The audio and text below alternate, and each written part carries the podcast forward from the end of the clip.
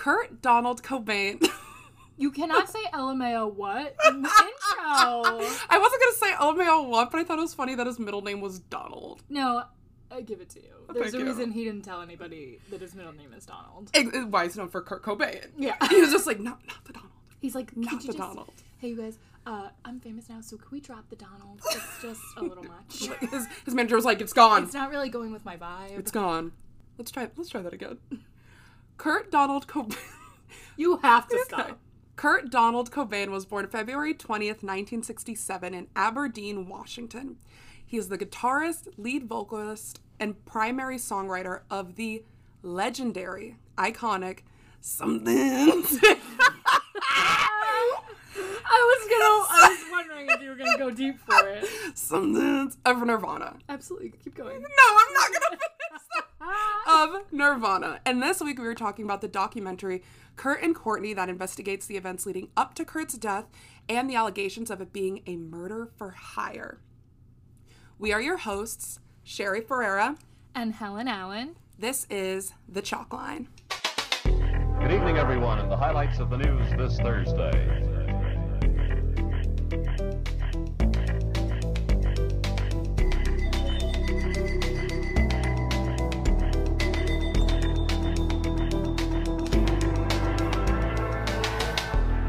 Okay, first I want to start off right off the bat. Are you a Nirvana fan? Um, I, I like some of their songs, but I'm not like a diehard fan. I can't name five off the top of my head. Like, don't put that pressure on me. Okay, because the only song I can name is probably "Smells Like Teen Spirit," and Yes. couldn't sing it if there was a gun to my head. Also, I don't even know if that's the only song I know. But, Mm, no, so you this is gonna definitely- be real fun. Yeah. It, it goes without saying that they're like one of the most like stapled like legendary rock bands. Well, yeah, when you of think of time. like grunge '90s, it's Nirvana mean- every time. Literally my next And- note, picture angsty rock grunge. Absolutely. well, and here's the thing like, Nirvana is to me, and people are probably going to be so angry at me in the comments and DMs, but to me, they're like a household name, but like, I don't know anything about them. And that is so shameful on my behalf. you feel the shame from the fans because you know it has such like a cult Oh my following. god, their fans are just so diehard, and that's lovely.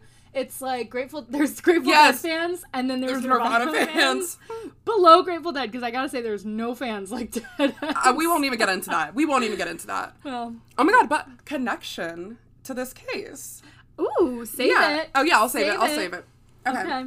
Again, Nirvana just really paved the way for a new style of music back in the day that still gets referenced today. I mean, when I first heard about Nirvana, it was through like a Jay-Z lyric in a song Holy Grail, and I was like, "Oh shit, that's that's really like that's such a fucking good Oh, lyric." wait. Taters! and I was I like, it. Sherry, I do know it.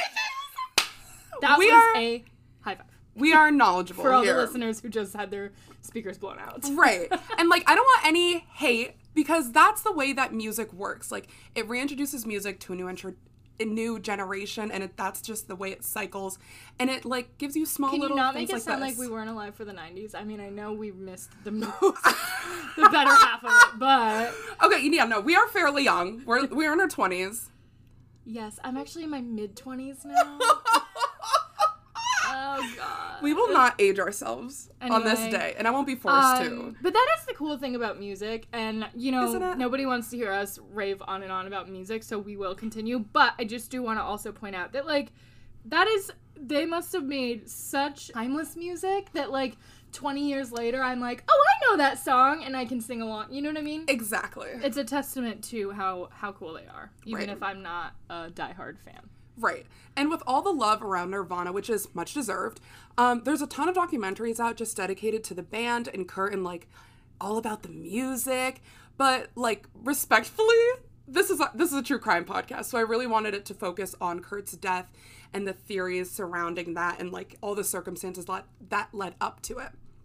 So, if you are a huge fan, I'd recommend the Kurt Cobain Montage of Heck documentary by Brett Morgen. It's the first and only official film authorized by the estate of Kurt Cobain, and it has the full support of the family and Courtney Love. And it just, it's going to give all those diehard fans what they want and need. But mm. for this episode of the Chalk Line, I'm going to be talking about Kurt and Courtney by filmmaker Nick Broomfield.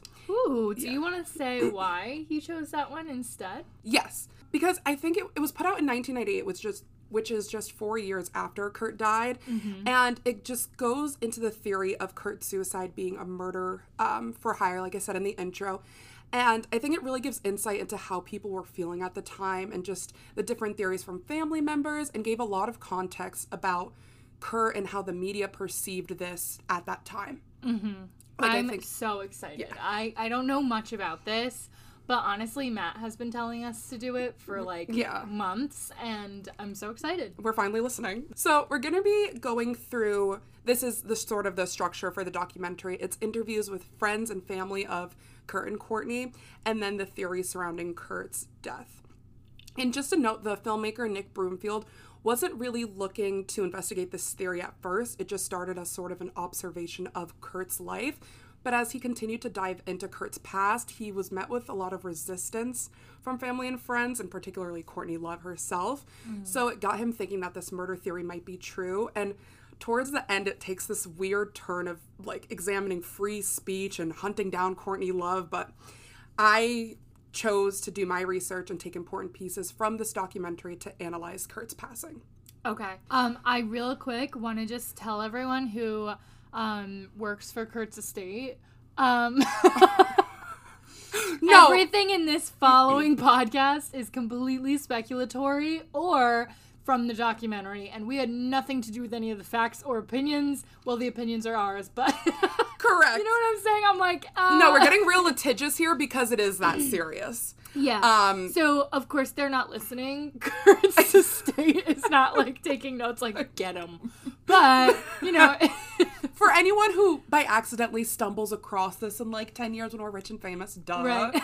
um, this is just all speculatory and it's all information that is out there. yeah. I, I mean, I mean, we're gonna obviously say how we feel about things and what we think, but of course we weren't there and we don't know. But Right. this is how things go, and this is why we have a podcast because we just are two bitches who love to talk. Right. I mean, at one point, I was so heavy into the research for this. I was Googling random questions and I looked across the lake trail and I was like, oh, bitch, you don't even know I'm about to solve this case. You don't even fucking know how hard I'm to go. But, you know, obviously, I'm, I'm, my, I'm my own little detective and that's not true. I love that about you. Yeah. Let's get into our four main players, characters throughout this documentary. We have Kurt Cobain, Courtney Love, who's his wife, Tom Grant, and Nick Broomfield. Now, Tom Grant is a PI that was hired by Courtney after Kurt escaped rehab. Put a pin in that. We're going to get back to that later. Okay. Courtney Love is Kurt Cobain's wife, as I said at the time of his passing, and Nick Broomfield is the filmmaker of the documentary that we're going to be reviewing and talking about today. It's one of those docs where Nick is actually like in the film walking around with a microphone and like talking to people and asking like these weird ass questions. So it's I it's really interesting. Eh, Yeah. Sometimes I hate it, but I kind of love it sometimes. yeah, sometimes the, the way he does it, I don't think you'd like it, but it's it, Oh, okay. we get information that's valuable, and that's why we're here today. okay, yeah. We start off with Kurt's death and how he was found. So he was found dead at 8:40 a.m. on April 8th, 1994. He was found in his Seattle home that he shares with Courtney in the greenhouse above their garage. Okay. Kurt had a shotgun wound to the head, and the death was ruled a suicide. And according to police, they found a box of narcotics with Valium and heroin, syringes, burnt spoons, and small pieces of black tar. Along with that, they also found a suicide note Written or typed? written. Okay. Mm-hmm. Kurt, I'm really into this. Noted. Yeah, like I'm just like, Kurt hired an electrician to install security cameras recently, but when the electrician showed up that morning to do the job, he found Kurt dead. Um, originally, he thought that it was a mannequin. It's never a mannequin, guys. Well, hold hold on a second. I already have a reservation about this. Okay. What person about to commit suicide and leaves a note? ha- So you had the foresight of committing suicide to leave a note. Would hire an electrician, or did he hire the electrician because he wanted someone that's not family to find him? I think it could go either way, but it's worth thinking about. All good points, and all will be answered. Okay. Did you solve this? No, I didn't. but it just that's another piece of like information later on that I don't want to get into right oh, now. Oh, okay. Because Ooh, I will excited. spiral. Okay, okay, okay. Yeah. Sorry. So the electrician says he took a closer look and saw blood coming out of his ear and the weapon across His Kurt's what? blood coming out of his ear. You said here. Here? Oh, I meant ear. Just say it again. blood coming out of here. This isn't visual. Is here. is here, here, here. Hello? The lid, the lid, This the lid. This is not a visual medium. No, no, no. The electrician says he took a closer look and saw blood coming out of Kurt's ear and the weapon laying across his chest. The suicide note was addressed to family, friends, and his fans and explains how he's been dealing with all the bad shit that comes along with being as successful as he was. Like, you have to mm-hmm. picture peak fame, like in Right. your So prime. not as famous as us, but no, no. You're right. no, but I do. It's a thing that you know if you follow any celebrity that's very big and very famous. They always say it's so isolating to be that famous because there's not really that many people at the top who share the same things that you share. Exactly. And in this documentary, I didn't really write it down because it wasn't relevant to the whole um, true crime aspect of it or Kurt's death, um, for lack of better words. But one of his friends, Alice, says that it was really hard to get in touch with Kurt after that because even like his people around him, his um, PR team would be like, no, you should go. Even after Kurt said, no, I want her to come and hang out, they'd be like, no, you need to go. Right, because it's like everyone thinks that they know best on how to handle his affairs and how to do his stuff. And then it's isolating. Like I don't there's no other word for it. Like it becomes very lonely to feel like people are organizing your life for you. Right, and that's exactly what he expressed in this letter. He was 27 years old at the time, and the streets from where he grew up in Aberdeen was it reminded me a lot of Brazil when Michael Jackson died. Just like people in the streets crying and like coming together for their love of this one artist. Like it was really like jarring, I guess. But it's also really beautiful in a way. Matt's gonna be real mad at you for linking this to Michael Jackson. Matt is a big Michael Jackson hater. Right. I mean, I mean, recently, like we know he's not a good guy. We know he's not a good guy. It was just the first thing that came to my mind because I remember being little and asking my mom, like, "Why are people crying on camera?" And she's like, "Michael Jackson died." What do you mean little? Can I tell you what? Okay, you guys, this is you're gonna find out how old we are. so Michael Jackson died on the last day of fifth grade for me. Oh my, that's so specific. I was but okay. I was taking the bus to my friend Kate's house. And like, cause you know, on the last day of school, you plan to like go burn all your school shit. Yeah. You're done with it. So I took the bus to my friend Kate's house, and on the radio, they announced that Michael Jackson and Farrah Fawcett died on the same day. And my bus driver Oh. started crying. I, you know, I'm not even making fun of her because like that can be emotional. Like I, if someone that I really love died, maybe I would cry at the wheel too. But I just will never forget that. And and I think it's really shitty that Michael Jackson was not that great of a guy, but we don't remember that Farrah Fawcett died on the same day. Hello, she's a queen. I thought she was still alive. Sherry, I have a bone to pick with you. Several bones. Yeah, but it's just everyone came together on the streets of where he um, lived and just was really like you know being together, comforting. And it just goes without saying that they really popularized punk rock, Nirvana, the band, Kurt as well, like him as an individual. People loved him, and I just can't stress he is an icon. He is the moment. Absolutely, he is every He moment. is every moment.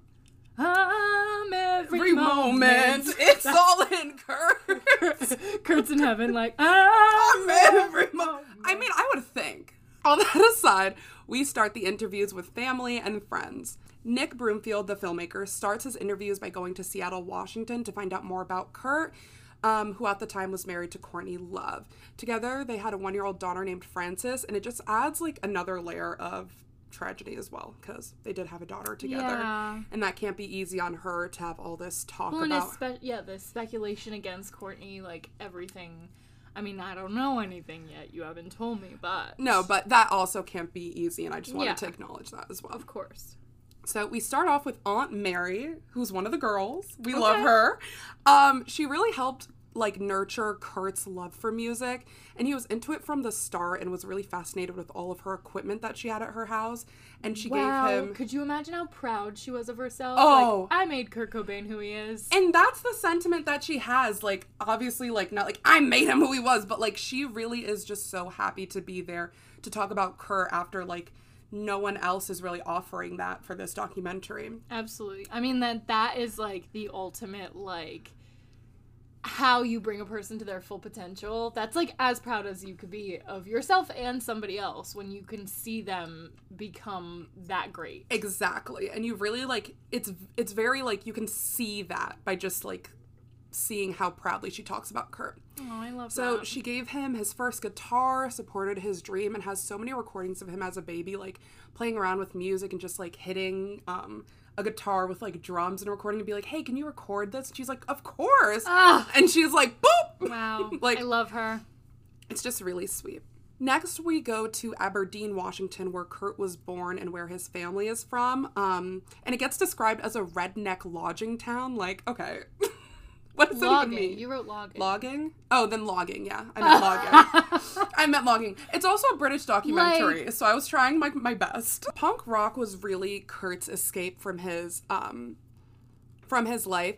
When he was eight years old, his parents got a divorce, and it was really a pivotal moment for him. Um, he even has a note that details how much he was hurt from it and how much he knows it would change him as a person at eight years old. Yeah. So it just really gave me an insight into how mature he was mentally to like be able to and I feel like do all um, people that are musical are like hyper aware too of their surroundings and the things that are happening with like emotion especially um i'm sure a divorce like there was tons of fighting and there was tons of like like I, I don't know like bad blood you know what i mean? Fully, and so for him to see that i'm sure he picked up on it and that probably honestly is like a little bit telling as to why his music was so angsty. It is. And no it truly is. you know like that's a good way to be, have therapy is to write about what you go through. It is. And like a little more about his childhood um we hear about that from his schoolmaster. I think that's just fancy word for principal. I don't know. Okay. It is a british documentary. I don't know if i said that but it's like weird. But he's from um, washington? yeah washington okay yeah i don't know what business did the brits have i know by calling it schoolmaster like can you i kind chill? of love it i don't know i'm kind of here for it can we just britishize everything British. so Kurt's schoolmaster says that he was kicked out of his home, and his um, oldest sons actually brought Kurt to his home and asked if he could stay the night. So he ended up staying there about a year, but after the first night, Kurt was like, "Okay, are there any dishes I can do? Like, how can I help out?" And like, just you know, make this like, how can I help you guys out because you're letting me stay here? And I just thought that was really sweet. wait a year in he was No, after the first night that he stayed there. oh i was like damn he waited a year No. to offer up no, Kurt waited. A- no, it was after the first night that he stayed there that he was oh like, and then they were like girl you're welcome to stay yeah. I mean, yeah, he helped out. He did like um what they asked of him, wash the dishes, and was so helpful. Later on, he's also um just not having one place to call home. So even though he did stay with his schoolmaster for a year, he be- went back and forth between places. And one place specifically was this bridge um, in Aberdeen that obviously became more like notorious or famous after he died. And like in the documentary, you Yeah. see signatures on it like "Kurt, we love you," and it's just like Aw. it's very that. Also in Aberdeen, Washington is Tracy Marander. And she was Kurt's first um, girlfriend and like the love of his life before the fame, and they had been living together for three years. She has this old art of his, like paintings and dolls he would make for her, like just hung up in her home on display. And I'm like, oh my God. Like, this is four years after his death, but it's just like, yeah, no, he painted this, he painted that, and it's like very dark and Well, the fact that she had them, even like that she kept them before he died, is like a testament to like how much of an effect he made on her. You know what I mean? Like he leaves a mark on everybody. Yes. We meet a few other people, but again, I only chose to discuss those that I thought were relevant to um, the the this podcast. You know, mm-hmm. like they interview this one girl named Amy, and they were never able to verify whether she knew Kurt or Courtney. Okay, then why is she here? Exactly. Like we get twenty me, minutes of her talking, and I'm like, okay, girl, you have like this really cool. Unless it's Amy Winehouse, another member of the 27 27 Club, Club? I'm not interested. right? But it wasn't. It wasn't that Amy. okay, so then. Sorry, Amy. we moved Get on. out. Next, Amy comes for us. Sorry, I, I, no. I have to stop. She better not. she was pretty cool, but like, I don't, I don't think you knew Kurt or Courtney, girl. and that's okay. Just admit Amy, it. if you want to be famous, just come on our podcast. We're really famous. Literally. there are easier ways to go about these things. Fake it till you make it, baby. That's Amy's motto. and ours. We're best friends. We actually know Amy and she asked us to do this and shout her out. okay, I'm really done now. I'm so sorry. No, it's guys. I blame myself. I I said yeah, sure, let's have wine, and this is where we're at. That's fine. Next, the doc goes into Kurt's marriage with Courtney. Now they got married in 1992, and by that time they were both heavily using heroin, which Kurt says helps his stomach pains, and these were often brought on by like stress and just took a really heavy toll on him. And it was also said that he had an undiagnosed stomach disease. So I don't can't verify that, but they were both heavily using heroin and they like bonded over that after initially meeting. Yeah, so not the healthiest, I, I have to say. That's, I, that's not I, I would have to agree Um, with that. Courtney was also in the music scene herself. She had recently formed the band Hole and gained success through their album Live Through This, which has the songs Jennifer's Body and Doll Ports and Doll Ports. Doll Ports. so she was also having that success as well. Kurt took their relationship very seriously. I mean, he had so much love for her. And in another interview, he says he never really wanted to have a kid until he met Courtney like four years ago. Um, he said like he would have never wanted to bring a child into this world, but when you fall in love, it's different. Yeah, and that's paraphrased like he, but it's it, it's so sweet. So sweet. yeah, that's very sweet. And Courtney's life was also similar to Kurt's in a way, which I thought was very interesting because I didn't know about this. Okay. Um, and we learn about this more through her father, Hank Harrison. We hear more about Courtney's upbringing through her father, who at one point managed the Grateful Dead. Remember that? oh hell yeah! I know. So he was really like a Not to brag, but I'm kind of a deadhead. I went to a No, shut up! Shut up! I'll leave. I'll leave. Okay, so Courtney's father was really a tough love sort of parent, and he says multiple times that he's not afraid of Courtney because he knows how her mind works and he's always one step ahead because at this time Courtney had really been harassing and attacking, like physically attacking a lot of journalists just for writing about her life with Kurt. Courtney was actually taken from her father, like she didn't live with him when she was five, and it's never really stated why. Um, very weird. But Courtney's father does say that he um, heard from Courtney just last week. And remember, this is in 1998, but recently for the time like- of the doc filming. Yeah, no, we're both checking our Apple Watches, like, huh? Um, but apparently she called because she was marrying or engaged to Edward Norton. Oh my god. Yeah. Matt's gonna love this. and it's four years later but um they never end up actually getting married but they did have a um they were engaged and had a relationship okay, that's very soon, no?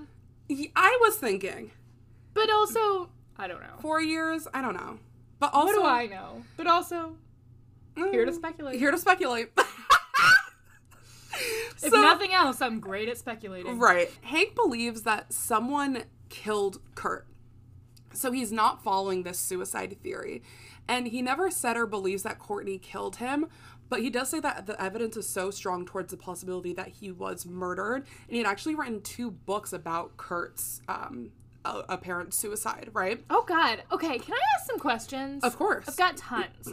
Okay, so I- I'm very frazzled by this. Courtney was taken from her dad at five years old. yeah and it's never stated why And he's real sentimental about Kurt Cobain, who he probably never met. exactly it's Okay. weird And so it feels like Courtney's dad has a bone to pick with Courtney. he does Listen, I'm not saying Courtney Love is a saint. I don't know. I haven't heard the whole case yet. Um, but I am saying if we're going to play devil's advocate, it sounds like Hank is not a great guy, so should we take everything he says with a grain of salt? yes we should Okay. one of the things that he does say, which is um, factual, is that th- around the time of Kurt's death, he wanted to get a divorce, which he says, "quote is a well-established fact." Oh, well, well established facts we are here for. Right, and he said that Kurt was going to change his will, changes like removing Courtney from getting anything after his death. And some might call that motive, but I So, digress. how would Hank know that? I digress. Uh, well, it's a well-established fact, and it Oh, was right. also documented because this is again four years later. So, and I think what was interesting is that Hank says Courtney was so determined, like she was very driven to accomplish the things she wanted to accomplish. And in one of her poems, she even says that like she will be his wife. It doesn't name names, but I, I, we can all assume it's about Kurt. Mm-hmm. she will be his wife and how she's going to destroy anything in her path to get there, basically. Okay. Which she does end up accomplishing, which is weird. Right. Another sort But of. like I would say the same shit about Matt and like I'm not going to kill him, no. no. I will destroy anything in my path. No, mood mood um but like another weird thing that was provided by her portland friend Rozz Rezabek um, which is her ex-boyfriend and he's obviously still hurt by the See, breakup this is the thing. Only people who hate her are going to speak up. i know but they do list like factual things that i think were important so like the Okay. changing of the will that is fact Right. the fact that And I have to say maybe there's a reason people hate her. exactly Okay. I'm just listening So- now. Sorry. it's okay. Back to listening. So the ex-boyfriend provides this sort of list that Courtney made back in the day of like things that she wanted to accomplish accomplish. Things like stop working at jobs be financed. The movie comes out tour with furs or R.E.M. and become friends with michael stipe who was the lead singer and lyricist Oh, don't of tell me who Michael Stipe okay i didn't know. I had to google it. Oh. don't hate me. And what's weird is that she did every single thing on that list. So like it just speaks to how driven she is for better or for yeah. worse Yeah, yeah. Right? Of course. her ex-boyfriend also says how manipulative she was in this relationship because she also had him dress up and sort of like mimicking other rock stars at the time she's like you should change your outfit and like do this and do that which obviously can be taken either way but i think Right, because it could be like, oh, well, she has your best interest. She wants you to get famous and fulfill your dreams. But it could also be like she's trying to change you. Exactly. Her father goes on to say that she had this deranged obsession, like this compulsion to succeed no matter what. And what he says is true in this next part that she has a reputation for being very violent. She was in juvie, which he says is well documented. Okay, well, that's what we're here for. well documented. Yeah, well documented. She had fights and this aggressive behavior.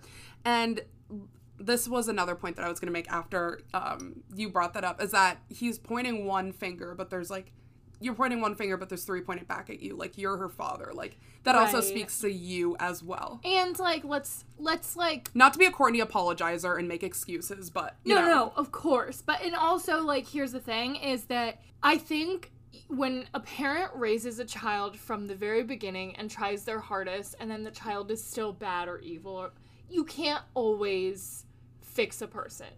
Sometimes unfortunately, I believe that people are who they are. Um, but I think the fact that he was not in her life after she was five years old, you don't get to point the finger now, Hank. You didn't have a hand in trying to make her better from all of these things. You know what I'm saying? It's like if if he had like been with her until she was 18 and she was a monster and he chose to walk away, then maybe we could say like, okay, I understand him. But the fact that he was only her dad until she was five, and now he wants to be like, what a bad person. It's like, well, Hank, I mean, Yeah, what no, did I- you contribute to the matter? he goes on to say so much other shit that I just cut out and took like the most pertinent pieces because her violence and her um sort of this obsessive need to succeed is I don't want to say is fact, but it is corroborated. Is that Oh too no, much? of course, and It I is believe corroborated that, but later I, I have to say, like, he's probably a little to blame because Yes, hundred percent. your dad not being a part of your life from five years old, but he's still alive and well. Like, mm, And writes two books about your ex. Like, I mean, he doesn't chill, sound Hank. like a winner. chill, Hank. Let's calm down. I have a bone to pick with Hank, whether he's on the right side of history or not. Me too. Sorry, Hank. Me too. Not on my watch. So, Courtney went to reform school and moved into the world of rock and roll, where she began her drug use. But before that, she was also in and out of homes like Kurt and never really having, like I said, one place to call home. Mm-hmm. Later on, she gets really. um in my Why notes, I did have, you write I have tight-lipped question mark, sensitive question mark. I don't know, but she gets even more crazy about talking about her rock um, drug pass because she gets booked for this movie role and does this 360 from edgy rock to movie star actress who's like all poised and stuff, and it's just this dramatic shift in her personality. Interesting. I think that was also important to include as well. So far, Nick Broomfield, the filmmaker, didn't really have an angle, and up until this point, was just you know finding information about Kerr and Courtney. But it's after this next part that the whole Courtney had something to do with Kurt's death theory starts to emerge. Okay. So let me hit you with a timeline. Okay. April 2nd, 19, 1994, Kurt hops the wall and gave, I have this in my notes, gave a big fuck this shit, I'm out, and jumped over the wall of the Exodus Rehab Clinic in LA. Okay. Yeah. he hopped on a flight back to Seattle. And the next day, which is April 3rd, Courtney hires Tom Grant to find Kurt because he's now missing. Okay.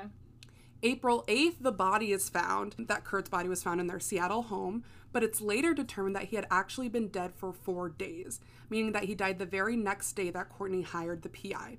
Again, not a smoking gun, it's just an interesting thing to note. Mm-hmm. One month before Kurt's suicide, he had OD'd and possibly attempted suicide in Rome, which a lot of people call the Rome incident. But it turns out this first, quote, suicide attempt was only labeled that after his death. Like, the narrative of that being a suicide only started to be pushed in the media after his death. That is so interesting because, like I said, I didn't know a lot about this, but I did know that he tried to attempt suicide before. Mm-hmm. It was also said that the drugs that he OD'd on weren't the kind that he usually takes. Like, it was a roofie that could have easily been put into his drink. In Rome? Yes. Okay. Ooh. Yeah, so that just adds another layer of suspicious because, like, it wasn't his drug of choice, from my understanding. Right. Okay. So it's after this that the first person to publicly object to the report of the suicide was um, a public access host named Richard Lee. He's an independent journalist from Seattle, Washington, where this all takes place, and he's like known for being one of the first people to say this wasn't um, this wasn't a suicide. This was a homicide. Like you guys are crazy. And so a week after um, Kurt's death, Richard Lee aired the first episode of his series called "Kurt Cobain Was Murdered." Real straight to the point. I mean, could not be more title. blunt if he tried. um, and he said there were several discrep- discrepancies in the police reports, including several changes in the nature of the shotgun blast. oh. Now we get into the interview with Tom Grant, which is the PI that was hired to find Kurt after he escaped to rehab. Tom Grant is an ex LA County sheriff of eight years, so he's like in the biz of this stuff. And he puts he also puts out this theory that Kurt's suicide was a murder. And he has this whole website dedicated to it called CobainCase.com. And he comes to the conclusion that it's a murder after having multiple conversations with Courtney and the people in her and Kurt's circle because he was the PI hired to find Kurt. So he obviously So, gained some information about At this that. point, does Courtney think it's a murder? No, Courtney has stayed true and true to say that Kurt committed suicide. Okay. Tom worked for Courtney for about seven months, and he's written all about this murder theory on his website and has recorded phone calls with Courtney on there and her lawyer as well. He believes Courtney just hired him for publicity. Okay, Nick Kroll. I love the Nicole show. Publicity. Um, so that after the body was found, it would be in the media that she did everything she could to find Kurt, and that's exactly what happened. In the media, it was plastered everywhere that Courtney did everything she could. She hired a PI, like she was the grieving um, wife, that sort of thing. And then that coupled with the prior suicide attempt, aka the Rome incident, it like almost sealed the idea that Kurt committed suicide in a way. And it wasn't really looked into properly um, from police. Okay. Tom believes that something, this is something that Courtney had been planning for a while, and that the possibility of Kurt having suicidal tendencies only became a thing after Courtney entered his life. And then the minute Kurt decided that he had had enough, which sort of makes sense because around this time he was looking at a divorce and removing her from the will, he thinks that Courtney was like, oh no, I'm leaving with the money. I'm getting what I wanted from this relationship and had him killed or was involved in some way. Right. He thinks that money was the motive and basically he puts it best, which I thought was like I was like, "Whoa, that's that's a good point," which is if they just got a divorce, Courtney would get half, but if Kurt committed suicide, she would get everything. Right. And still now, she had only known him for 2 years. This is crazy because they married in 1992. Only known him for 2 years and she now owns everything he ever put out. Like they couldn't even use music from Nirvana for this doc because Right. she I such a actually hold remember on that. hearing about that. So here's the thing, though, that I want to ask about is that, like, if, let's say she did um, not have a hand in any of this, like, what? I mean, because she. She made her own money for herself, right? yeah, she was getting a lot of success from her first album, but I think in But In I think she's not eternal fame the way that he is. Exactly. Yeah. That's another thing that was um debated about or talked about during this time is like, ooh, who would be bigger than the other? Like Courtney Love had already had the success and then Kurt came out and it was sort of like comparing the two at the time. Right. Okay. And everybody, I don't. I have nothing to do with Courtney Love. I know I'm defending her, but I ju- it's just for the points. No, and it's valid points I'm not have. defending her. Actually, I just want to get every angle. You know? Exactly. And they're valid. You're not like being crazy. Thank you. Um, one fact that Tom says doesn't line up with the murder theory is that the gun was wiped clean of fingerprints. what the? so if you were gonna commit suicide, That's it. She did would- it. I mean, no. It's it, No. he also says, um, like I briefly touched on before, that the police did shoddy work. Like it was already predetermined that it was a suicide, and so they sort of went into the crime scene having this idea that it was a suicide and just found the evidence that fit that narrative. right. They were looking for evidence of a suicide, not evidence of why he died. Exactly, which is not uncommon. Like this isn't a crazy idea that's getting brought up now. Like this happens so many times. Of course. Yeah. There was also a stool put up against a door that had no access from the outside. So it's like why barricade a door that won't open? That was Where, another weird where thing. was it again? that it was he- in the um, greenhouse above the garage. So he knew this area well. He would know that that door didn't open from. Yeah, Okay. yeah. He lives there with Courtney. Like they know the home. Right. So he would know that that door wouldn't open. exactly. So okay. Um, and some even say that the suicide note wasn't actually a suicide note. It was just a farewell note saying that he wanted to leave Nirvana and that only the last four lines of the note indicates that it was a suicide note because it appears to be in different handwriting. I'm going to pull it up for you. Please do. Ooh, I'm nervous. You well, here's the thing. So I'm every no handwriting expert, but neither am I, but I heard wait, don't look yet. okay. I heard so many things about this note, which is why I wanted to talk about it. I was like, this was like everyone's smoking gun, I guess, is that this suicide note wasn't a suicide note. It was Well, just that's why right off the bat I was like written or typed. Exactly. but everyone says that these last four lines indicate that it was someone else and it couldn't have possibly been him. So here, look at it for yourself. It starts off saying to Boddah, which is his childhood imaginary friend. And Okay. then these are the last four lines that people say are definitely not in his handwriting. And it's what makes it a suicide note. Okay, you guys. So You I'm looking the- at it now. Um, I'm not gonna read the whole thing because it's very, very long. Um, but so the the last like few notes of it say, Frances and Courtney, I'll be at your altar. Please keep going, Courtney. For Frances, for her life, which will be so much happier without me. Dot dot dot. I love you. I love you. I don't know that I believe it's completely different handwriting, but looking at it, it's different. And it looks almost as if he did it at a different, if it is his handwriting, let's say, it's like he did it at a different time because it's a little bit more frantic, this handwriting. It's like less straight. All the other lines are very straight, right? Like each line Yes, of, of writing is small. straight The letter and it's very yeah it's very small so i think the difference that stands out to me is that it's these lines are not on a straight line and they're they're bigger by a lot and they keep getting bigger so i guess to play devil's advocate it could be that like he started becoming frantic Well, so here's the thing, right? This is everyone's smoking gun. They say it's definitely for it like the last four lines, which what makes it a suicide note, um,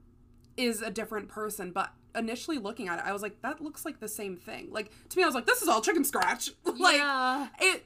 And then I looked closely at the words he was saying, and after looking at the initial letter, which doesn't include the four lines, it does seem like a farewell to the music and not so much as this is my final goodbye. Um, and because you have to, I don't, I don't, obviously I can't speak to mental health, but it did feel like a goodbye letter and knowing how grunge he was and how emotional and how he is a songwriter, like it makes sense that he'd journal. right because So- he's so in tune with emotion Exactly. And no, Sorry. I, I just feel like it's totally possible also. I haven't read the whole letter, so I this is like a little bit out of turn. But those last few lines were so simple. Um, did he mention his child before that? Because for me, like for him to have made the point like I didn't want to have a kid until I had Courtney and she changed everything. I feel like more of the letter would have been devoted to his child. Exactly. You know what I'm saying? And it just wasn't. It was One about like line towards his child, and unlike no parent that loves their child and lives for their child, which I believe that he did, I don't think that they would think that life would be better without them. neither do I, and I also don't think it would be a small blurb at the end. Yeah, I think the it whole felt like an afterthought just to be like, oh, I'm leaving everything, not just music. exactly. Yeah. which is what made me come to the conclusion that okay i see like it's different people also go more with theories and like conspiracies saying that oh this looks like courtney's handwriting but that's never been confirmed mm-hmm.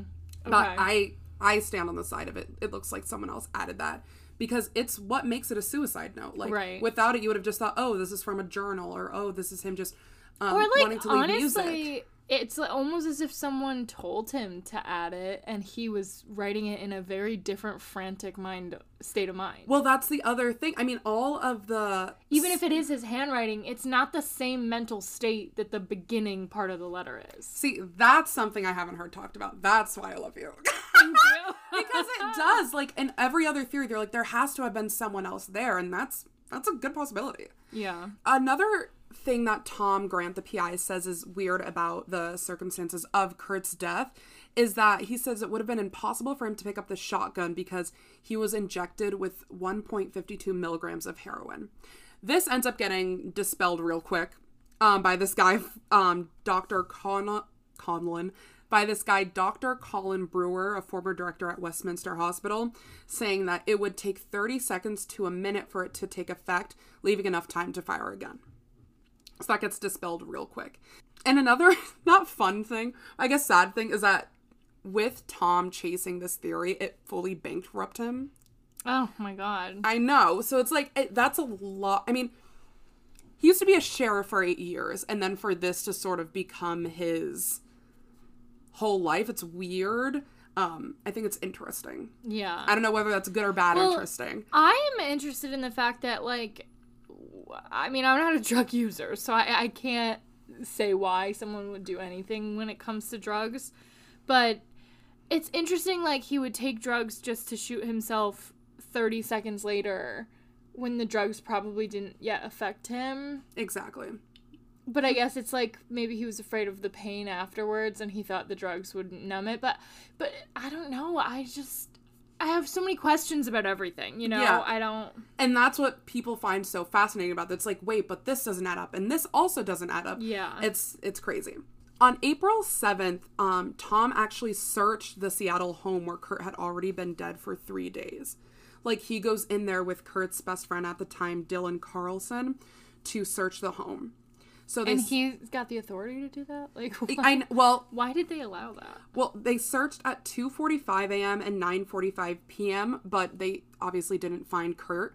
Um he got permission from Courtney to search the house, and they both talked about how they the two always got into fights, Kurt and Courtney being the Oh, two. wait, I'm sorry. Are you saying that his body wasn't found for days? His body wasn't found for 4 days.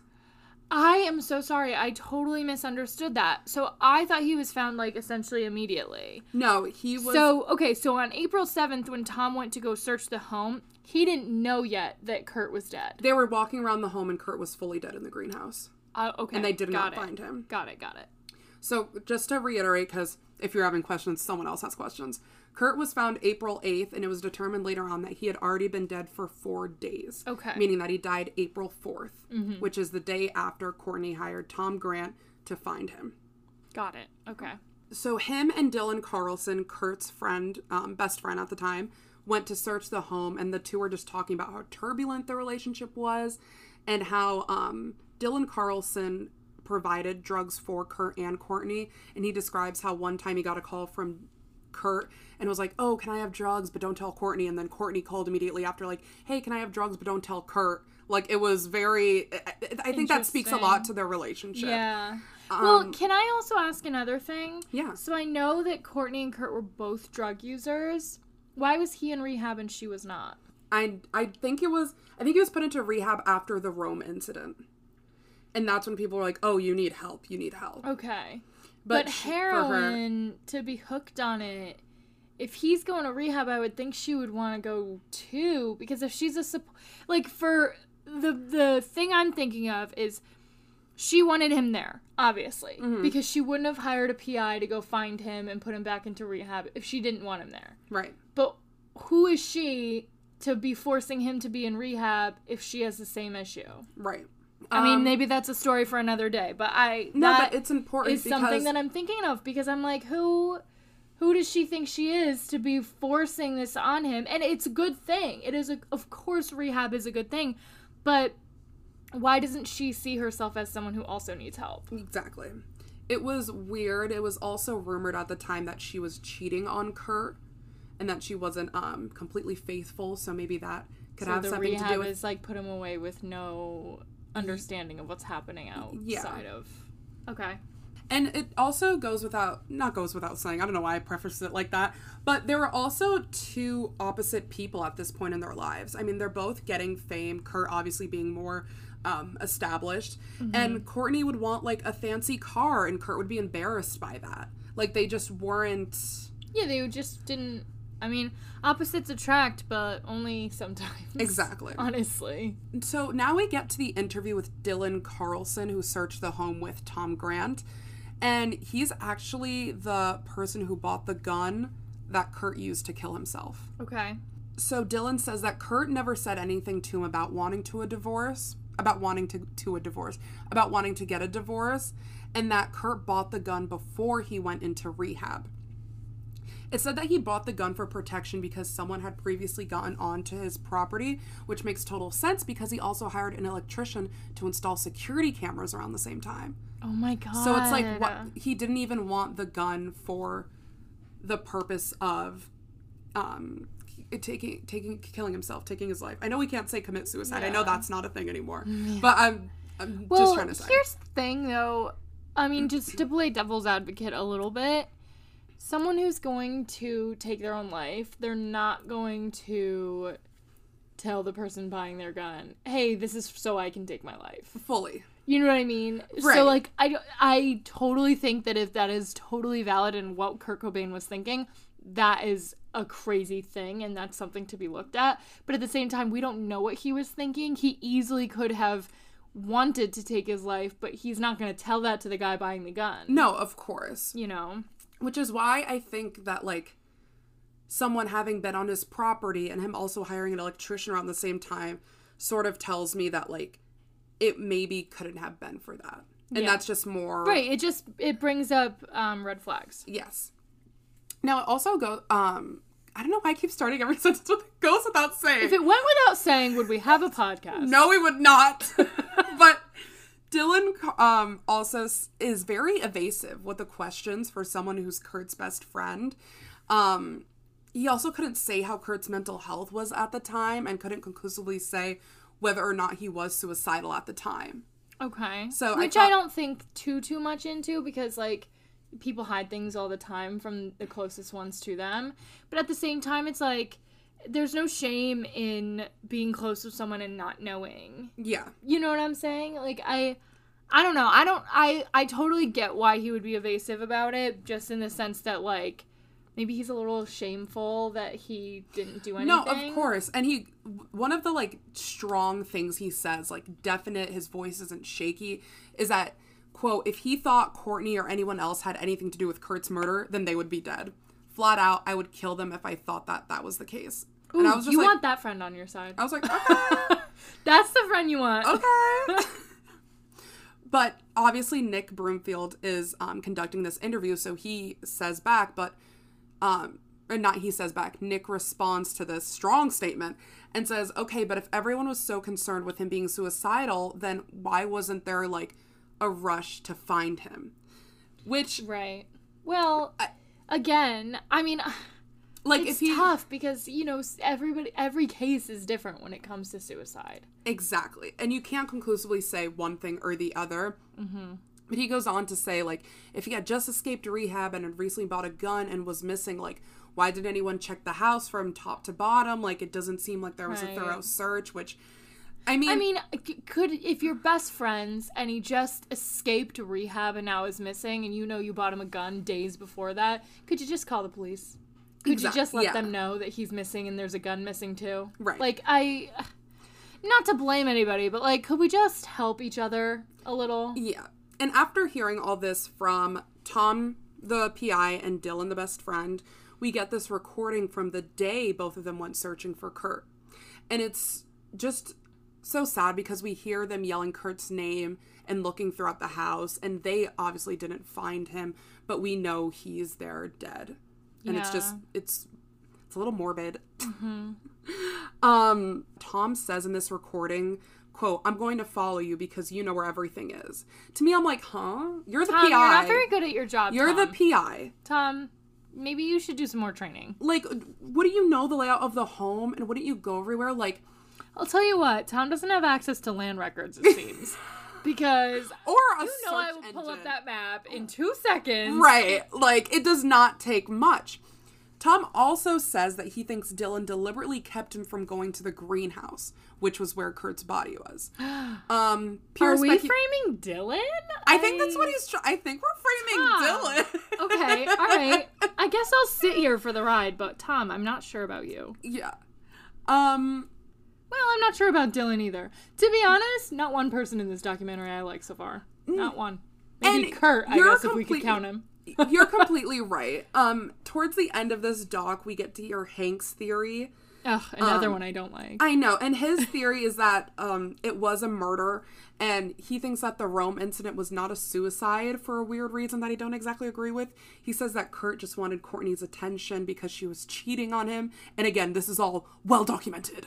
I'll tell you what, people don't take their own lives for attention because they're not there to bask in it after. Exactly. So like, I, and you have to be such a genius to try to take your life and not do it completely properly, but make it look enough like you took your life. You know what I'm saying? Like, exactly. So I threw that right in the trash. okay, Hank. Threw it right in the trash. That's it. That's it. We're Um, done with Hank. We threw him I out. want to hear another thing. Another guy who I gave you full permission in our notes to bash is this guy named El Duce. You mean He- El Douche? No, El Duce. El Duce. Oh, ah, ah, Sherry. I'm sorry. Keep up. I'm sorry. It's been an hour. I'm a little slow. I'm a little slow, guys. But supposedly or allegedly, he was offered 50k to whack Kurt Cobain, and that's the way he says it. Oh God. Yeah, he said that Courtney hired him, but he's just like the random drunk in the dock. Um, and like three days later, after it was filmed, he was killed um, because he wandered onto some train tracks. But I mean, good, get rid of him because he was just an asshole for reasons I don't Okay. even feel like I matter. feel like because you watched the documentary, you hate this guy so much. I trust you. Yeah, okay, So well, I'm let me. riding Well, this if you, wave if with any you, of you guys girl. needed a reason, he also made rock music, but he called it rape rock. Get him out of here. Um, Absolutely not. Exactly. I don't need any more evidence. This guy, time to the tracks, actually. thank you, Mm. thank you. So Oof.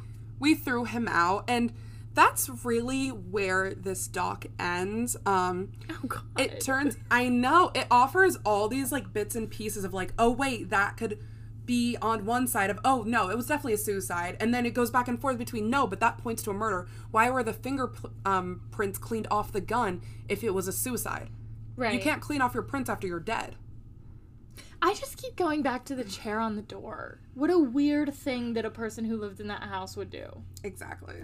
I think what was also interesting after watching this is that it really became apparent that this was in 1998. Like, to me, this theory of it being a murder is so widely known. Yeah. But I guess it's only became more popular in recent years and we have more evidence for it. But to me, this was such a hard thing of yes, it was a murder and it was a cover up. But after watching mm-hmm. this doc and researching, I can see either, honestly. I have to be honest. I think the answer is I don't I don't freaking know. I just don't. I mean, I really think there is great evidence to to state that he didn't commit that he didn't take his life. But I, there's also good evidence to say that like he was in a shitty place and he came from a shitty place and it's okay to acknowledge that people in shitty places do shitty things Right. but uh, but but if One- that's the case that's fine but if it's not the case like i am glad that people are digging up this shit and talking about it Me too. And I think it's just hard because I think if it were investigated with Yeah. Mm-hmm. a clearer mind and not with the um predisposed, is that the word? Yeah, and like, Like- when did like if this were a homicide investigation from the get, then they would have had to rule out Courtney because it's always the spouse. Exactly. But they never had to rule her out because in a suicide you don't rule anyone out. Right. And another um thing that I'll leave you off with because I don't think I really made it clear earlier and maybe I'll cut this and put it earlier. What is it that we love Aunt Mary? Because I really misspoke when I said I didn't love anyone in the documentary. Oh no, we love Aunt Mary. Aunt Mary is one of the girls. I just I realized I said that. I have to take it back. I love Aunt Mary and no one else. And that's that. Um, one of the things that I wanted to mention was that Courtney did have this history of violence and this um, obsessive behavior um, towards. I don't know if it was towards Kurt's around. It was around Kurt's death that journalists were writing heavily about their relationship, and she physically attacked on record multiple journalists and threatened one so much that she left her home in Seattle and only called the cops until she got it got to LA. Like she fully moved Wow. homes. Um so I think that's important to note that she did have this aggressive violent behavior, Yeah, absolutely. And and um which a does not lot of that could be attributed to the drugs and the shit she was going through, but at the same time, I just wish that this was a homicide investigation from the beginning so that they could have at least ruled out a homicide. me too. Thanks for listening. You can catch us on Instagram at the Chalkline Pod Twitter at the Chalkline Pod. and follow along with our YouTube channel. The link is in our Instagram bio. Tune in next Thursday for another story.